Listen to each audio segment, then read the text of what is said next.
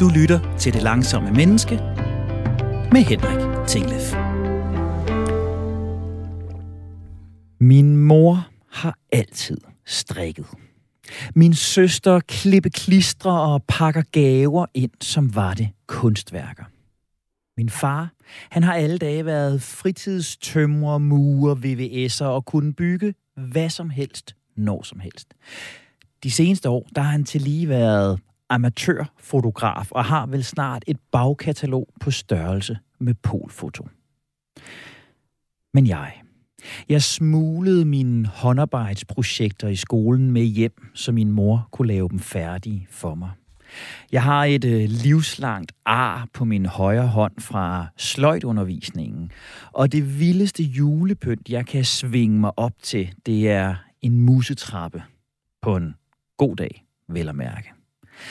Puslespil har aldrig rigtig fanget mig. Jeg nyder ikke at sætte en hylde op, og det er ikke mig, der har trukket mine børn til hverken papmaché, juledekorationer eller udskårende græskar. Sorry, unger.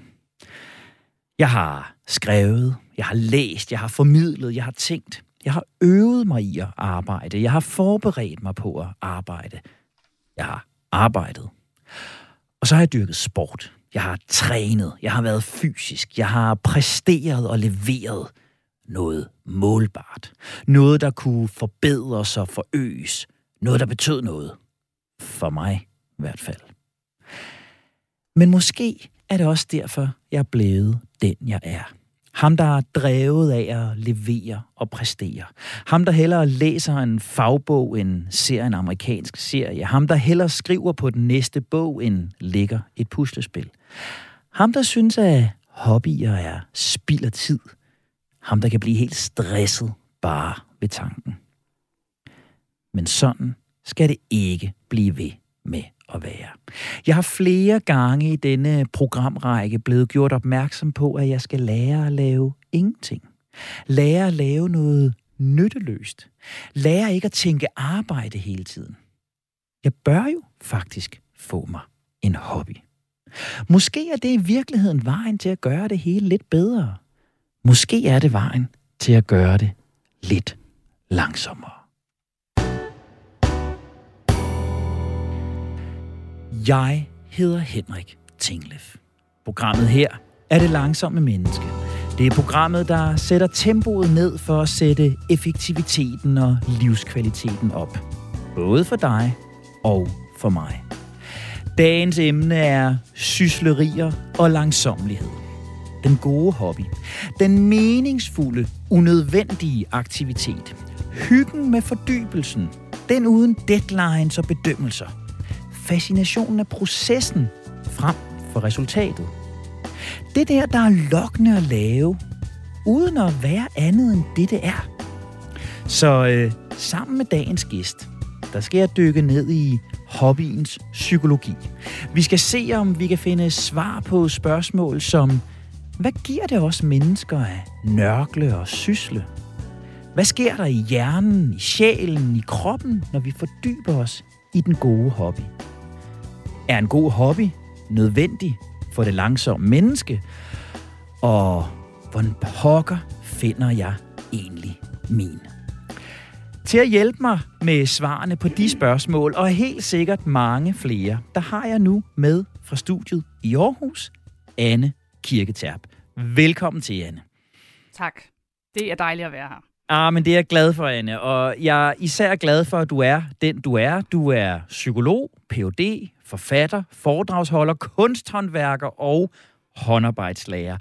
Og så er du ikke mindst ophavskvinde til begrebet craft-psykologi, håndarbejds, håndværkspsykologi. Og jeg plejer jo at bryste mig af at være rimelig velbevandret inden for, for mit felt psykologien, men jeg må ærligt indrømme, Anne, jeg havde aldrig hørt om craftpsykologi, før jeg stødte på dig. Så lad os lige starte der. Hvad er det for en størrelse, Anne? Ja, det er jo faktisk lige præcis som du siger, helt vildt underligt, at du ikke har hørt om det før, og at verden ikke havde hørt det før. Jeg vil sådan lige, øh, lige inden jeg nok skal definere, hvad det er, så blev jeg faktisk også totalt slået over, da jeg for seks år siden øh, sagde mit øh, gode forskningsjob op. Jeg var forskningsleder, og så fandt jeg ud af, at man har aldrig nogensinde i hele verdenshistorien defineret psykologien bag det at lave håndarbejde og håndværk.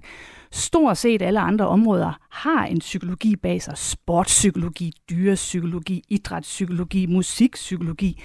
Alle mulige områder har det.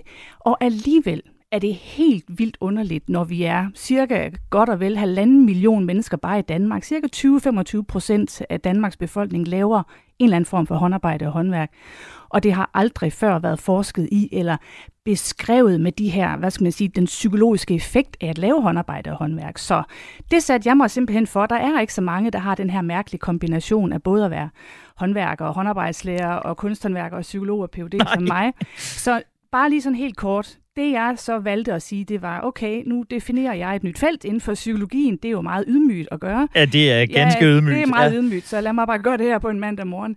Det tænkte jeg, da jeg gik dernede i skoven. Det er psykologien bag menneskers passionsborne engagement i skabelsen af noget materielt, hvor både processen og produktet er belønning, og det identificerer og teoriunderbygger de psykologiske effekter ved at udføre craft, altså håndarbejde og håndværk, og det åbner muligheder for bevidst at fremme trivsel og modvirke psykisk mistrivsel.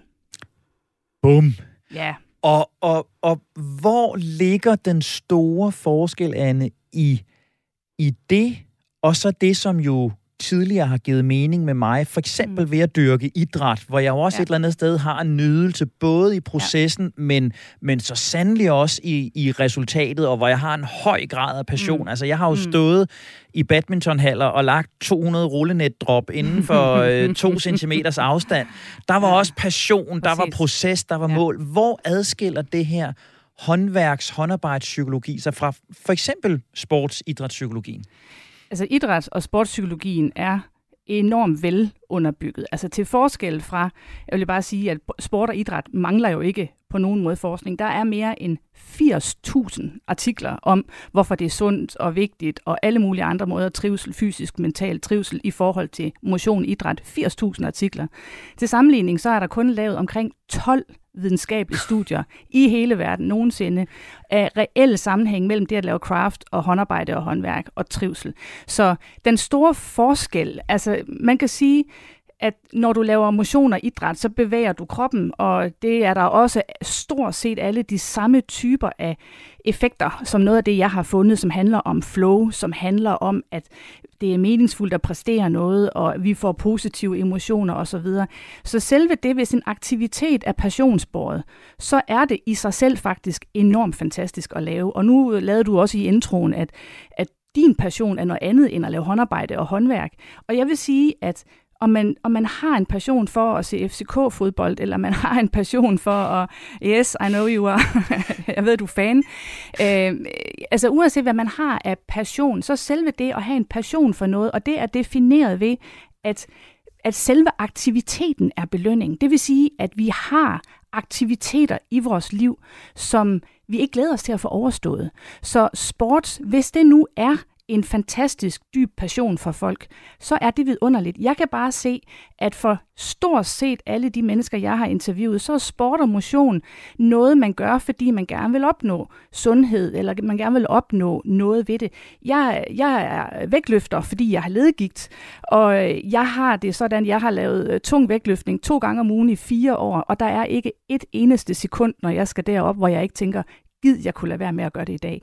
Men det tjener et meget meningsfuldt formål for mig, men selve aktiviteten er ikke det, jeg vil kalde for en passion. Det vil sige, det er ikke en aktivitet, som i sig selv er en belønning. Jeg glæder mig til at få den overstået. Så for mange er motion og idræt aktiviteter, vi gør fordi det tjener et formål for at få styrket vores muskulatur, eller komme i form, eller se ud på en anden måde. Og rigtig, rigtig meget af den passionsborne hobbyaktivitet, som jeg har forsket i i forhold til håndarbejde og håndværk, det tjener netop det formål, og det er det, jeg har fundet, som er den store forskel. Det er, at lige her er tiden vores egen. Lige når vi laver håndarbejde og håndværksaktiviteter, så beskriver folk det som den her helt særlige vidunderlighed af, at lige der er selve aktiviteten belønning. Det er ikke noget, vi gør, fordi vi gerne vil have det overstået. Og det er det, der er den store forskel. Og lad os prøve at dykke ned der, fordi jeg står jo i, i det der mærkelige skisma, at jeg kender ikke rigtig passionen ved håndarbejdet eller hobbyen. Tværtimod kender jeg aversionen ja. øh, ved det. Men jeg har faktisk et eller andet sted et, et ønske om at kunne finde den passion, fordi ja. jeg rationelt godt kan se, at det vil kunne give mig noget. Ja. Og, og, og jeg er jo sådan et tænkende væsen, der har brug for nogle gode argumenter, og, og jeg tænker, at vi i første halvdel af programmet her, der skal du hjælpe mig med nogle af de mm. rationelle argumenter. Så hvad er det, din forskning fortæller, hvis nu jeg kunne lære at hækle eller strikke, hvis jeg kunne øh, lære at sidde og snitte en træfigur, som Emil gør det ude i skuret, eller hvis jeg kunne finde fornøjelsen ved at lægge et kæmpe komplekst puslespil, ja. hvad viser din forskning så, det gør for os mennesker? Den store, fantastiske effekt, det er, at netop når folk laver det, man som kan kalde for ja, en passion, så er der de her tre psykologiske behov til stede, som faktisk er ret svære for mennesker at få opfyldt. Altså øh, behovet for at føle os kompetente, behovet for at opleve samhørighed, behovet for at opleve autonomi, altså frihedsgrader eller helhjertet frihedsgrader i vores liv. Og lige præcis, når vi sidder og laver de her aktiviteter, som du øh, fortæller om, der er jo, altså jeg vil sige, der er mere end 500 typer af håndarbejde og håndværksaktiviteter, og jeg ved godt, strik altid bliver kørt frem som noget, men, men jeg kan se, og det man sådan, altså forskningen helt entydigt peger på, det er lige præcis, den store effekt er, at de her tre grundlæggende psykologiske behov, altså kompetence, samhørighed og autonomi, de er fuldt opfyldt. Altså glasset er simpelthen helt opfyldt. Så vi sidder og kigger ind på et menneske, når vi sidder og laver vores hobbyaktiviteter, som faktisk har psykologisk trivsel, og det er ikke specielt nemt. Og så er der en anden meget, meget stor effekt, og det er sådan set det, som vi som mennesker er optimeret til gennem hele evolutionen. Det er den her tilstand af flow. Oplevelsen af, at vi sidder for en stund og fuldstændig er så engageret og opslugt af arbejdet, at vi glemmer alt for en stund. Og det er typisk, når vi laver noget, altså, eller det er defineret ved, at udfordringen, vi sidder med, uanset om det er at snitte en kniv, eller om det er at strikke, eller det er at sidde og lave et puslespil, eller hvad det nu måtte være, så er det ikke, udfordringen er ikke sværere end, at, at vi har faktisk kompetencer til det. Vi kan gøre det, og det er heller ikke så nemt, at vi sidder og keder os, fordi det er der mange, der tænker, at hvis jeg nu laver noget, hvor, hvor det er så nemt, at jeg sådan set bare kan slå hjernen fra, så er alt godt. Altså det her med noget, der er underudfordrende, det skulle på en eller anden måde måske være mere afslappende. Det er det faktisk ikke. Det er lige så stressende for hjernen at kede sig, som det er at være overudfordret, fordi hjernens program er simpelthen dybest set at use it og lose it. Så hvis vi begynder at sidde og kede os, så er det, at vi begynder at komme på afveje. Vi begynder at tænke på, jeg er da også sur på konen. Jeg hader da egentlig også min mand, og jeg synes da egentlig også, at mit liv er noget lort, og jeg har da også bare lyst til at lave noget helt andet i mit liv. Ja. Fordi i det øjeblik, vi ikke laver noget, hvor vi er optimalt udfordret, altså ikke overoptimalt eller underoptimalt, men lige præcis i den der zone, hvor udfordringen og færdigheder, vi har til at løse det, er i balance. Det er vidunderligt, og det er det, vi kan. Og det kan jeg rationelt godt forstå. Og samtidig, så mens du fortæller mig det her, så brager det ind i mit hoved med nederlagsoplevelser. ikke? Når jeg sidder øh, anden søndag i advint hjemme hos min søster, der har inviteret til juleklip, mm. så har jeg sjældent følt mig så inkompetent. Ja. Når, når, når min søster sidder og fletter øh, en, en 32-takket stjerne ja. med fire forskellige slags Præcis. papir, eller fletter et hjerte med et hjerte indeni, mm-hmm og, og desværre både hende og mine børn så store, at jeg ikke kan bruge en af ungerne som undskyldning for, at jeg fletter en musetrappe eller klipper en rød nissehue. Når jeg laver noget med min far, der lige hurtigt flækker to brædder sammen, og så ligner det jo et, øh, mm. et, et, et, et venermøbel. Ja. Jeg føler mig lynhurtigt inkompetent, ja. og så flygter jeg jo fra det. Selvfølgelig. Selvfølgelig. Det skal du også, fordi vi har simpelthen så stort behov for at føle os kompetente. Og, og netop det her med at sidde et sted, hvor der er nogen, der så siger til en, jamen altså, Henrik, nu skal du høre her, du skal selvfølgelig ikke lave en 16-takket jule, julestjerne som det første, men kan graduere det til, at lige præcis du synes, det er fedt. Det kan være, at du skal sidde og øh, finde en eller anden fantastisk figur på computeren og sidde og klippe efter det, sådan som du lige præcis selv har fundet noget, altså en oplevelse, at du selv har valgt det, og at du også selv lige præcis kan graduere det til det niveau, som du er i. Og det er faktisk noget af det, som øh, jeg har arbejdet rigtig, rigtig meget med med mine studerende, også dem, jeg har på min uddannelse, det er at finde det her, som hedder low entry, og altså, at man lige præcis kan finde noget, hvor folk ikke skal kunne en masse på forhånd, og hvor man rammer folk nøjagtigt der, hvor de er, når de går ind i selve processen. Og du er bare helt klassisk sådan en, hvor man tænker, jamen du er hurtig, du er intelligent, så derfor skal du også have noget, der er mega svært. Og det er faktisk forfejlet, fordi uanset om man er intelligent eller ej, så har man brug for at blive ramt på det niveau, skillmæssigt man er i, hvis du skal til at sidde og klippe. Og så vil jeg så også igen sige, det er da fuldstændig øh, håbløst at tænke, at øh, det vil være hvad som helst, hvem som helst skal synes er sjovt. Selvfølgelig er det ikke sikkert, at du synes, at det er sjovt at klippe øh, julehjerter og flette julehjerter. Det kunne jo godt være, at du skulle øh, på jagt efter et eller andet på nettet, der kunne være fantastisk sjovt i forhold til at lave en, en sjov julequiz. Altså ja. det at finde og sætte ting sammen, som bygger på vores styrker. Altså det, som vi både får energi af og er gode til. Det er der, vi skal finde vores passion. Og det er også bare helt forfejlet, at din søster, hun synes, du skal flette julehjerter. Så du må i gang med Ej, at det har jeg andet. på bånd nu, ja. Lise, det her, Lise. Ja, det vil jeg sige. Ja, Sød Lise, sæt ham til at lave noget, som er bygger på hans styrker. Lav en julequiz. Øh, lav verdens sejeste quiz, som de andre kan sidde og skulle gætte musik til, mens de øh, sidder og klipper klister. Ah, hvor er det godt. Ja, ja, og vi kommer jo tilbage til det her med at vælge mig en hobby, ja. og, og hvad jeg kan, kan prøve af. Ja der er jo en anden ting, der bryder sig i mig, når du fortæller alle de her ting. Mm. Det er jo det her med det nyttesløse. Ja. Altså, fordi det andet, der sker i mig, når jeg sidder der, det er, at jeg tænker, jeg kunne jo skrive på min bog i stedet ja, for. Jeg kunne jo øh, legne nogle fede gæster op til det næste radioprogram. Jeg ja. kunne jo udvikle mig fagligt. Jeg synes jo altid, mit arbejde er vigtigere end det der sysleri der. Mm. Øh, øh, hvad er argumentet for, at det ikke nødvendigvis er sådan, og hvordan håndterer jeg denne her lyst til hele tiden at forsvinde over i arbejdet, frem for hen i syslen?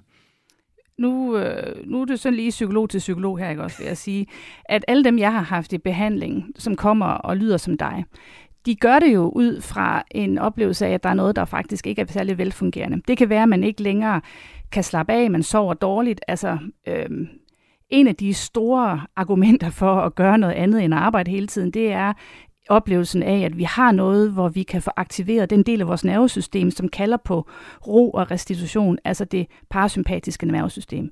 Vi siger sådan typisk, når jeg møder sådan nogen som dig, så, så, så, så er der tit nogen, der siger, jeg kunne godt tænke mig noget, hvor jeg kunne falde, eller hvor, hvor nerverne kunne falde til ro, eller hvor jeg bedre mm. kunne slappe af. Øh, så kan du give dig til at drikke eller ryge, og det er bare en meget, meget mere usund måde, end at finde noget, som kalder på den del af vores nervesystem, som giver afslappning, altså giver restitution. Og det gør det parasympatiske nervesystem. Og det, der aktiverer det parasympatiske nervesystem, det er ja, øh, faktisk at spise, og det er også usundt at spise hele tiden.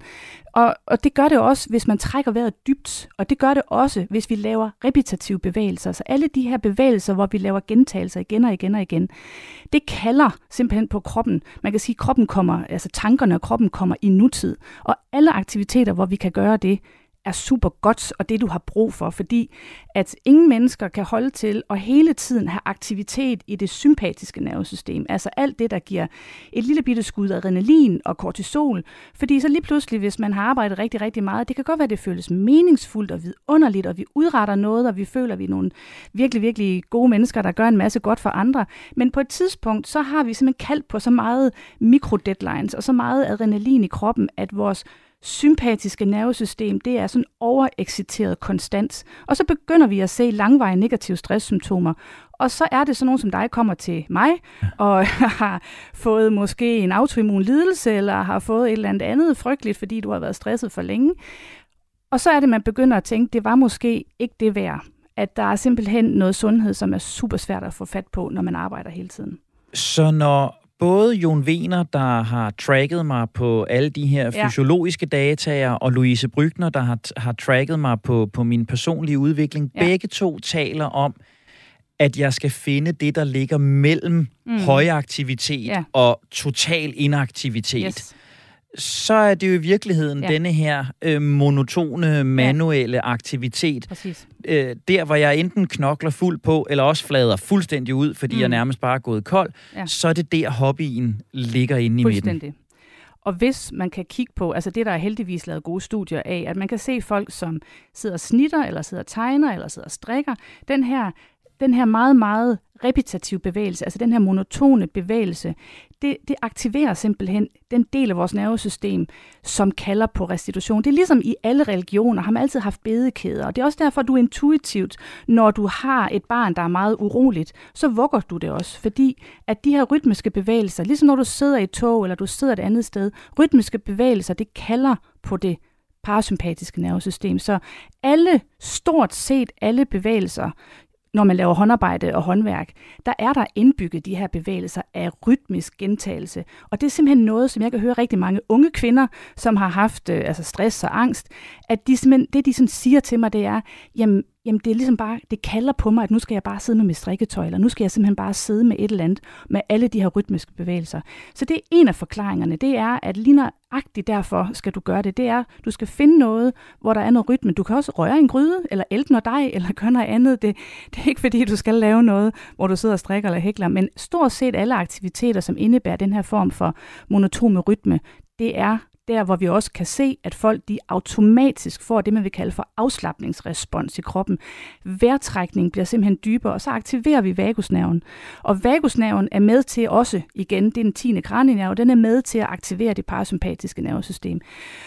Så hver gang vi trækker vejret dybt, og det får vi mere lyst til at gøre, når vi sidder med noget rytmisk, og vi sidder med noget, hvor vi er fuldstændig fordybet, fordi vi automatisk kommer til at komme ind i den her zone af flow og ro, hvor vi igen kan komme til at opleve, at at vejrtrækning kommer til at løbe dybere. Jeg har også et tracking-ur på min arm, når jeg sidder og laver noget, og jeg har faktisk en alarm for, at jeg indimellem får så lav puls.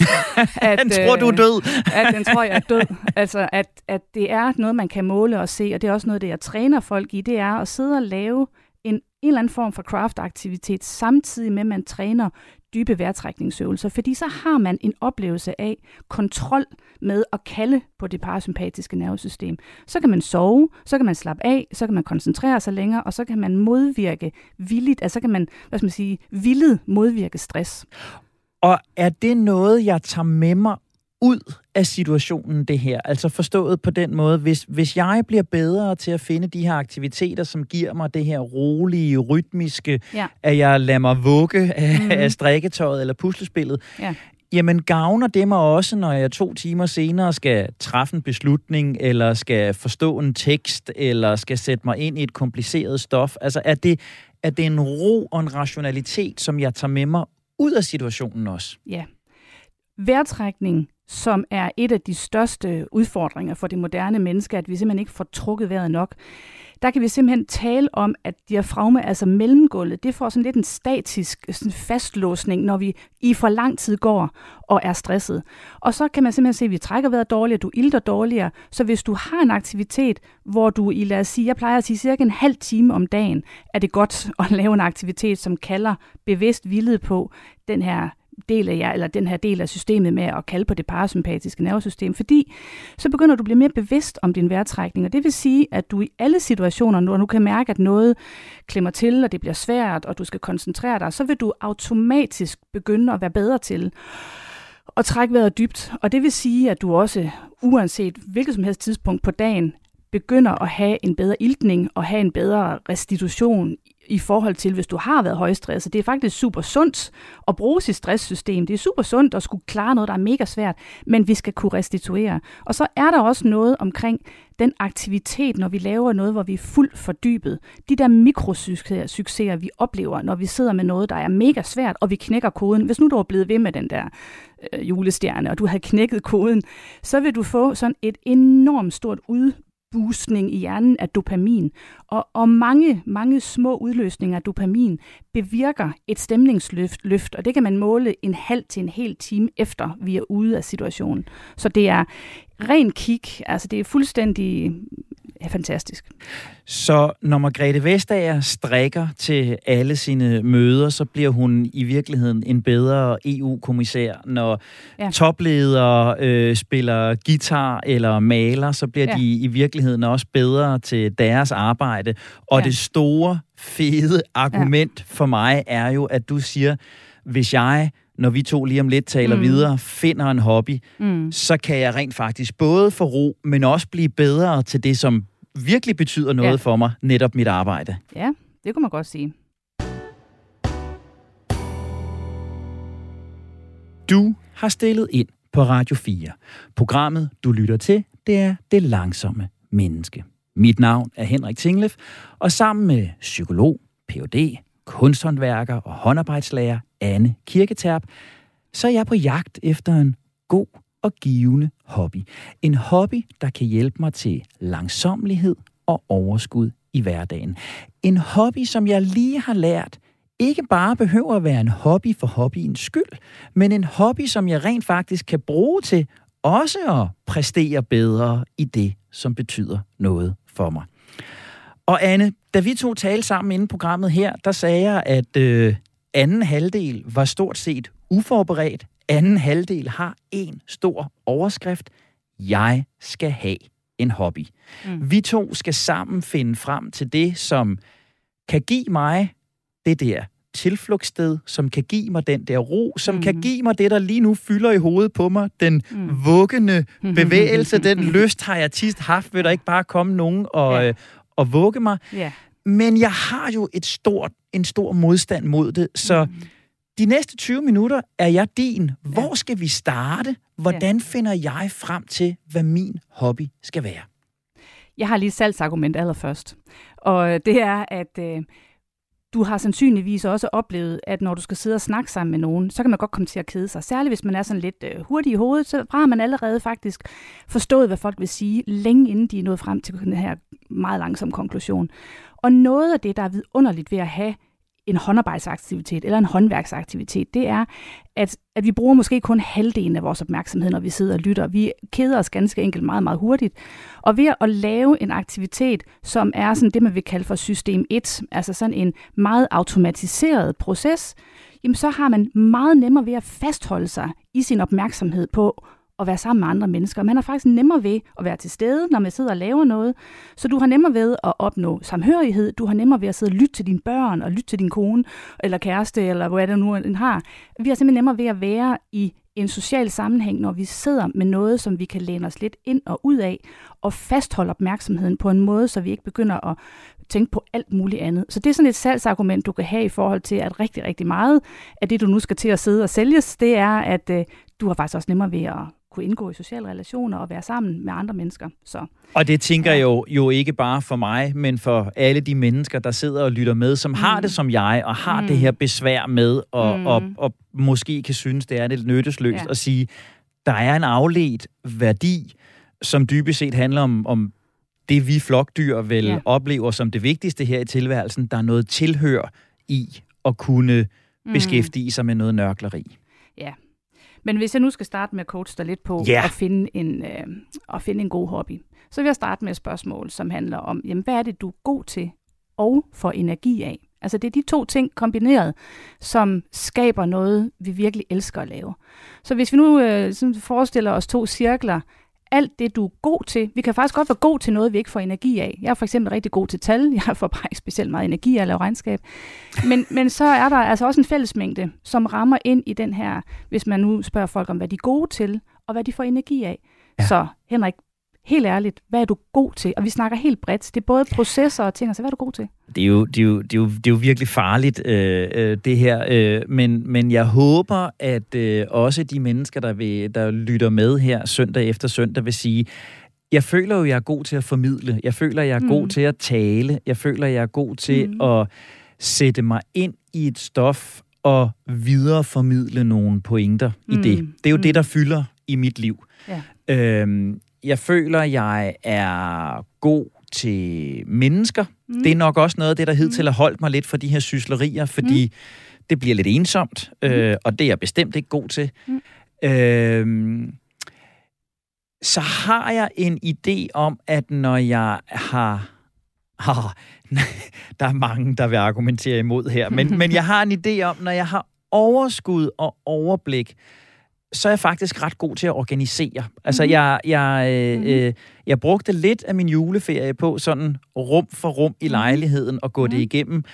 Og det giver faktisk noget tilfredsstillelse at, at få alle knivene i bestikskuffen øh, vasket og tørret ekstra grundigt af, mm. så de ser ekstra pæne ud, og få dem lagt ordentligt ned i skuffen, og lige få flyttet lidt rundt i køkkenskabene, så tingene står de rigtige steder, og få ryddet op i den der skrivebordsskuffe, hvor man bare får kastet ting ned. Så der er sådan noget systematik, øh, mm. som jeg godt kan lide, når jeg har overblik mm. og, og overskud.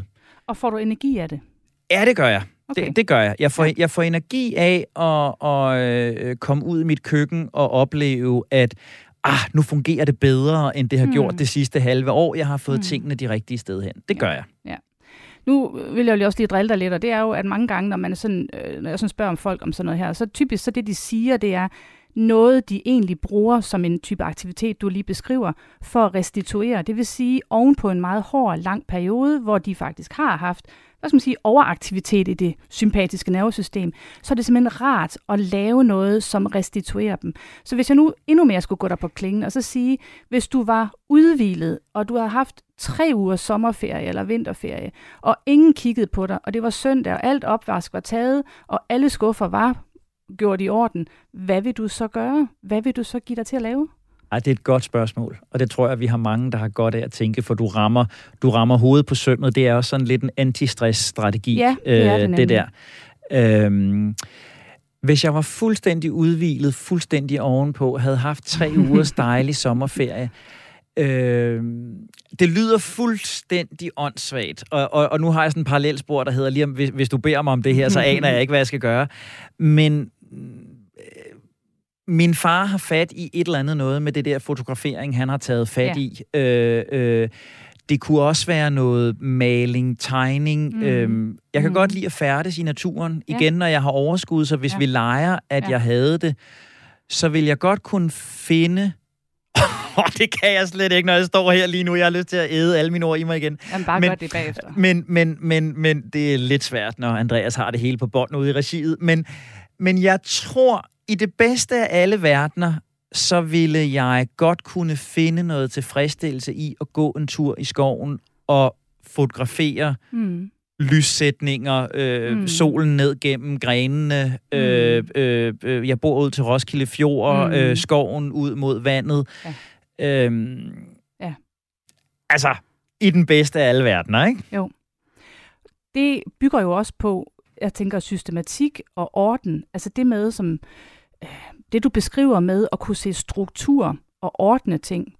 Et perfekt billede er super struktureret, også selvom det kan se tilfældigt ud. Så jeg vil også sige, at det, der bygger på dine styrker, og det, der bygger på det, du får energi af, det kunne være et super godt sted at starte og sige, jeg vil øh, sammen med mine børn, eller sammen med nogle venner, som jeg virkelig, virkelig godt kan lide, invitere ud på en tur, hvor vi øh, skal finde, altså benspændet er, at man skal tage 50 gode billeder.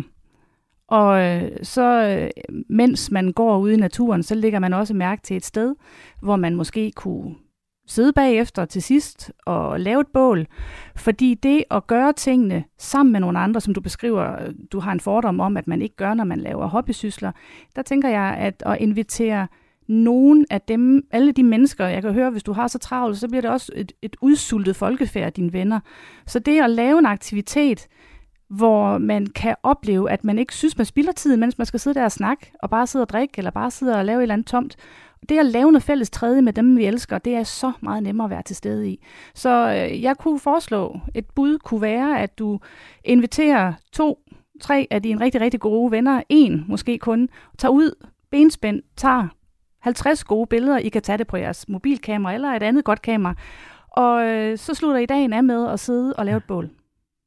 Og, og, og, og der er mange ting, der rører sig i hovedet på mig, og jeg tror, der er mange ting, der vil røre sig i, i folk, der har det som jeg. En fælde, som jeg kunne falde i her, mm. øh, kunne være det, jeg kalder øh, triathlonfælden. Ja. Øh, jeg kunne godt forestille mig, at det, jeg vil gøre, når vi to havde talt sammen i dag, mm-hmm. det var, at nu vil jeg begynde at kigge på fotoudstyr. Ja, ja, selvfølgelig. Øh, fordi jeg skal jo ikke gå ned på udstyr, så, så jeg vil øh, begynde at kigge på linser og ja. kameraer, ja. Og, og jeg skal sikkert også have en ny computerskærm, fordi ja. hvis jeg nu skal til at redigere billeder og mm-hmm. den slags, Øh, øh, så, så, så og, og jeg har jo mange venner omkring mig, som mm. har købt meget dyre cykler og alt Jamen, det der, ja, derfor ja. jeg kalder det triathlonfælden. Ja. Hvad, hvad gør vi handkønsvæsener, der, der har den her tendens til at begrave vores hobby i i gadgets og i udstyr. Men det er en del af hobby.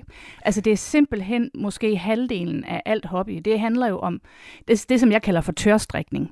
Altså at vi sidder og kigger på Instagram, vi kigger på udstyr, vi, vi shopper garner, vi shopper opskrifter, vi shopper på øh, Pinterest efter fantastiske idéer. Det er simpelthen halvdelen. Det er faktisk lige så, altså vi får lige så mange positive emotioner af at sidde og lave øh, hele det her gadget freaks ting, eller, eller tørstrikning, eller tørfotografering. Så, så jeg vil sige, okay, hvis jeg nu skal, nu er mit oprindelige forskningsfelt faktisk foretagsomhed, og det her med næste bedste skridt, så jeg vil give dig et benspænd, som handler om, I må ikke kigge på grej. I skal ud i naturen. Du skal have nogle succesoplevelser med at være derude sammen med nogle venner, så du oplever, at det her felt med at skulle bare tage billeder for sin egen fornøjelse skyld, og du må heller ikke uploade dem, du må heller ikke sætte dem på Facebook, du må ikke sætte dem på Instagram-profiler, du må ikke prøve at sælge dem, du må ikke tænke kommercielt. Jeg kunne også godt ja. lave en god lille business Præcis, der. Det er fuldstændig... Også, øh, du tænker med det samme, jamen, så kunne jeg også lige, altså, I stock, altså, so yesterday. Jeg er allerede foran. Du øh, finder to venner, og så går I ud i naturen. I går en tur og så skal I simpelthen tage 50 billeder med jeres mobilkamera, og så laver I et bål om aftenen, og så ser du, hvad der sker. Så ser du, hvad der vokser ud af det. Og det er sådan, det altid bliver nødt til at opstå. Altså det der med at begynde at tage fem skridt frem, det er tit det, der dræber oplevelsen af mestring. Det er, at vi tænker, jamen, så kan jeg jo ikke finde ud af det, og hvad, hvad så, hvis jeg skal til at redigere dem? Det kan jeg jo ikke, og så skal jeg også øh, på et computerredigeringsprogramskursus, og hvad ved jeg. Så har vi allerede døde. Men hvis du starter med 50 billeder, to gode venner og, noget, øh, og et bål med noget whisky og noget værk om aftenen, jamen så, så har du lagt op til en dag, hvor I har snakket, I har haft samhørighed, du har oplevet dig kompetent, du har haft en oplevelse af, at du helhjertet og frivilligt selv kunne bestemme sådan en dag, og, og du er sammen med nogen, du måske ellers ville have svært ved at, at få tid til at være sammen med, og få tid til, at, eller måske overskud til at gide at være nok sammen med. Men, men hvis du både kombinerer det med noget, som er indre motiveret, og I oplever flow ved at gå rundt og ro og alle det her, altså det rytmiske er også i at gå. Altså ja. det er også en måde at opnå rytmisk bevægelse på. Og positive emotioner, og der er en meget stærk præstation i at få lavet noget, der også har et produkt, nemlig et billede. Og det, teoretisk og logisk giver det jo rigtig, rigtig god mening for mig, Anne. Mm. Og, og jeg tror, jeg tænker, som mange vil tænke i min situation. Men og det skal ikke lige være den kommende weekend, fordi der havde jeg lige ja. nogle planer for, at jeg faktisk lige skulle have kigget på noget af det der korrektur, der er kommet retur mm. fra forlaget. Mm. Og weekenden efter, nej, det, det, det, det går heller ikke, fordi uh, uh, jeg er faktisk lidt bagud med det der projekt. Det vil jeg gerne kigge lidt på. Og en hverdag skal det slet ikke være, fordi så, så skal jeg jo gå tidligt fra arbejde, og den tid tror jeg ikke, jeg kan finde. Altså, jeg kan godt, jeg kan godt høre mig selv stå mm. her og sige til dig, wow, det gør jeg og så kan jeg godt se, at det ja. kommer der til at gå rigtig lang tid, før jeg kommer i gang med. Så det der første skridt mm. ud i det nye. Ja, det er altid det sværeste. Ja. Og så, så sætter vi bare en endnu mere ned, og det er, det er jo altid en super god måde at teste, hvor kommer modstanden fra? Altså, hvad er det, der sker her, når du siger, jamen, så, så skal jeg jo vente på det optimale vejr, og det optimale et eller andet med 16 timers frihed, og sådan et, sådan et tidspunkt har du aldrig. Så går du ud i din have, altså nu bor du i en lejlighed. Eller jeg bor i en lejlighed, men jeg ja. har en dejlig altan. Så, har du, så, så går du ud i den dejlige altan, og så finder du et mikroområde på din altan, hvor du starter med at lave en perfekt struktur i noget, hvor du lige når du kommer hjem i dag, tager fem super gode billeder ud på din altan i uventede vinkler. Et sted, hvor du virkelig aldrig har taget et billede før, aldrig har set verden i det perspektiv før. Så starter du med fem billeder, ikke mere, og ikke begynd sådan efter det at sige, nu skal jeg et eller andet med dem. Men find noget, hvor du fuldstændig kan fordybe dig i at lave et øh, perfekt, totalt aldrig set før vinkel ud på din altan, eller i dit glædeskab, eller et eller andet andet sted i dit hus, som du aldrig nogensinde før har fotograferet. Så gå på jagt efter super anderledes skæve, svære vinkler, og så se, hvad det fører med sig. Fordi det kan være, at du synes, det er så fedt, at du tænker, jamen, så kan du lige pludselig godt få tid. Fordi det magiske er jo, at altså, jeg, jeg strikker cirka to-tre timer om dagen. Øh, jeg kan nemt få tid til at gøre det, fordi der er intet andet, der er vigtigere. Alt andet har anden rang i forhold til det. Så, så det, er ikke, det er ikke svært for mig at finde tid, men vi har svært ved at finde tid til ting, som vi ikke synes er meningsfulde. Altså, og, og, og meningsfulde aktiviteter, det handler om, at vi sådan oplever nuet som værdifuldt. Altså lige nu, når vi gør det. Og, og fremtiden skal også have perspektiv. Så når du sidder der og tager dine billeder, så er altså hvad skal man sige, lakmusprøven eller test, trykprøven på, om, om du er i gang med det rigtige, det er, at du skal opleve, at lige nu er det bare værdifuldt. Lige nu er det simpelthen bare fantastisk at sidde og tage det her billede af en øh, mærkelig, hvad ved jeg, snude ude, en sko ja. ude på din altan. Og du også oplever, at det er, faktisk, det er faktisk noget, som er perspektivrigt for mig, fordi jeg dygtiggør mig i noget. Og så begynder man, og det er det, der sker, når vi er i flow, det er lateral tænkning. Altså begge vores hjernehalvdele begynder pludselig at generere idéer. Og så vil du pludselig opleve, at du får idéer til nye steder, du kan tage billeder, eller nye måder, du kan bruge det her på. Og det bliver du nødt til at vente med, til processen har taget dig. Det kan vi ikke sidde og snakke om her. Det er en proces, der skal opleves. Så det her med at opleve, at, at nuet er værdifuldt, og fremtiden er perspektivrig, det er det, du oplever lige i det øjeblik. Og det er det, skulle det må gøre. Så hvis vi skal brede denne her ud, og måske øh, øh, sådan tydeliggøre processen i, i det her, der lige nu er endt med, at jeg skal hjem i eftermiddag og tage billeder på min altan, mm. så, så starter jeg og, og de mennesker, der har det som jeg, vi starter med at finde fællesmængden mellem mm. det, vi finder noget nydelse i, eller ja. noget tilfredshed Ja, det er vi gode til, og det, det vi, vi får gode energi til, af. Ja. Og det vi får energi af. Ja. Så fællesmængden mm. er det, vi er gode til, og det vi får energi af. Ja. Den fællesmængde ja. udforsker vi og siger, ja. hvad er det for en ja. aktivitet, der ligger derinde? Mm. Mm. Og det, det med al respekt, eneste andet, du så har gjort med mig derfra, det er jo så, nej, så lavede du øvelsen, der hed, så hvis du havde al energi og al overskud i ja. hele verden... Og du for, ikke skulle restitueres. Ja, ja mm-hmm. fjerne min, ja. min trang til at restituere, ja. fjerne min, ja. mine coping-strategier ja. i det. Øh, det var der, jeg kom mm. på, på ja. fotografiet. Ja. Og så har du i virkeligheden bare downscalet så ja. meget, så hver gang jeg har haft mm. forbehold, så har du, har du mm. downscalet, downscalet, downscalet ja. til noget, hvor jeg næsten vil sige nu, jamen, det vil jo næsten være pinligt, hvis ikke jeg i eftermiddag kan tage mm. fem billeder. Ja. Og havde jeg sagt, det bliver for meget, så havde du sagt, så skal du gå ud og tage tre. Ja. Og havde jeg sagt, det ved jeg ikke, om jeg når, så havde du sagt, tag et billede så på din jeg altan. Sagt, tag lige din mobiltelefon frem og tag et billede af dine sko. Ja. Så er du i gang. Ja. Jamen, det giver, det, det giver god mening, at, at jeg tror, det jeg tit kommer til, og det er jo også det, du i min intro, jeg sammenligner med min, min søsters julepynt. Ja. Øh, øh, og, og, og, og den er ganske særlig. Jeg sammenligner med min fars håndværksevner. Mm. Jeg sammenligner med min mor, der i 75 år har siddet med et strikketøj. Øh, øh, mm. Er det det, folk som jeg kommer til at gøre? Altså skyder vi for højt? Ja, er, det, er det det, vi gør?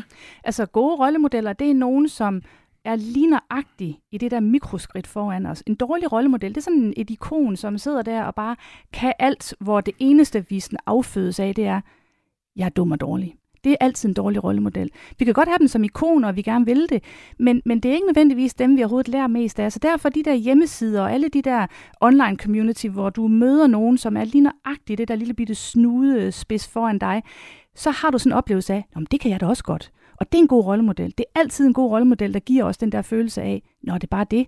Og så er det jo også altid en god rollemodel, som fortæller en, ikke hvor let det er at komme i gang, men hvor svært det er at komme i gang. Så, så når nu du kommer hjem og har taget dine fem billeder og tænker, jamen jeg skal da melde mig ind i en eller anden, alle os, der fotograferer for første gang, så vil du opleve alle de der fuldstændig ligesom dig, der er på det niveau, og så har du faktisk et kæmpestort socialt sammenhold og en oplevelse af, at, at det er jo ikke mesterfotograferne, du skal melde dig ind i. Det kan være, du bliver det, men, men en, det, det er super svært at melde sig ind i kampen, hvis man allerede tænker, at jeg skal være verdensmester i morgen. Og det bliver vi på et tidspunkt, men vi bliver det ikke lige i starten. Og der, hvor vi får energi og lyst til at bevæge os, det er, når vi kan se, at det er perspektivrigt at gå i gang. Netop, at vi hurtigt kan få nogle succeser. Og det eneste, der får folk til at blive ved med at dygtiggøre sig, det er, at vi får rigtig mange små succesoplevelser. Fordi vi har den her psykologiske behov for kompetence. Og, og oplevelsen af kompetence, det kommer af at lykkes med noget, der er svært. Så det må heller ikke blive for nemt. Altså, der er ingen mennesker, der nogensinde oplever, at noget er værd at blive ved med hvis vi ikke høster mange succesoplevelser, mange små mikrosucceser.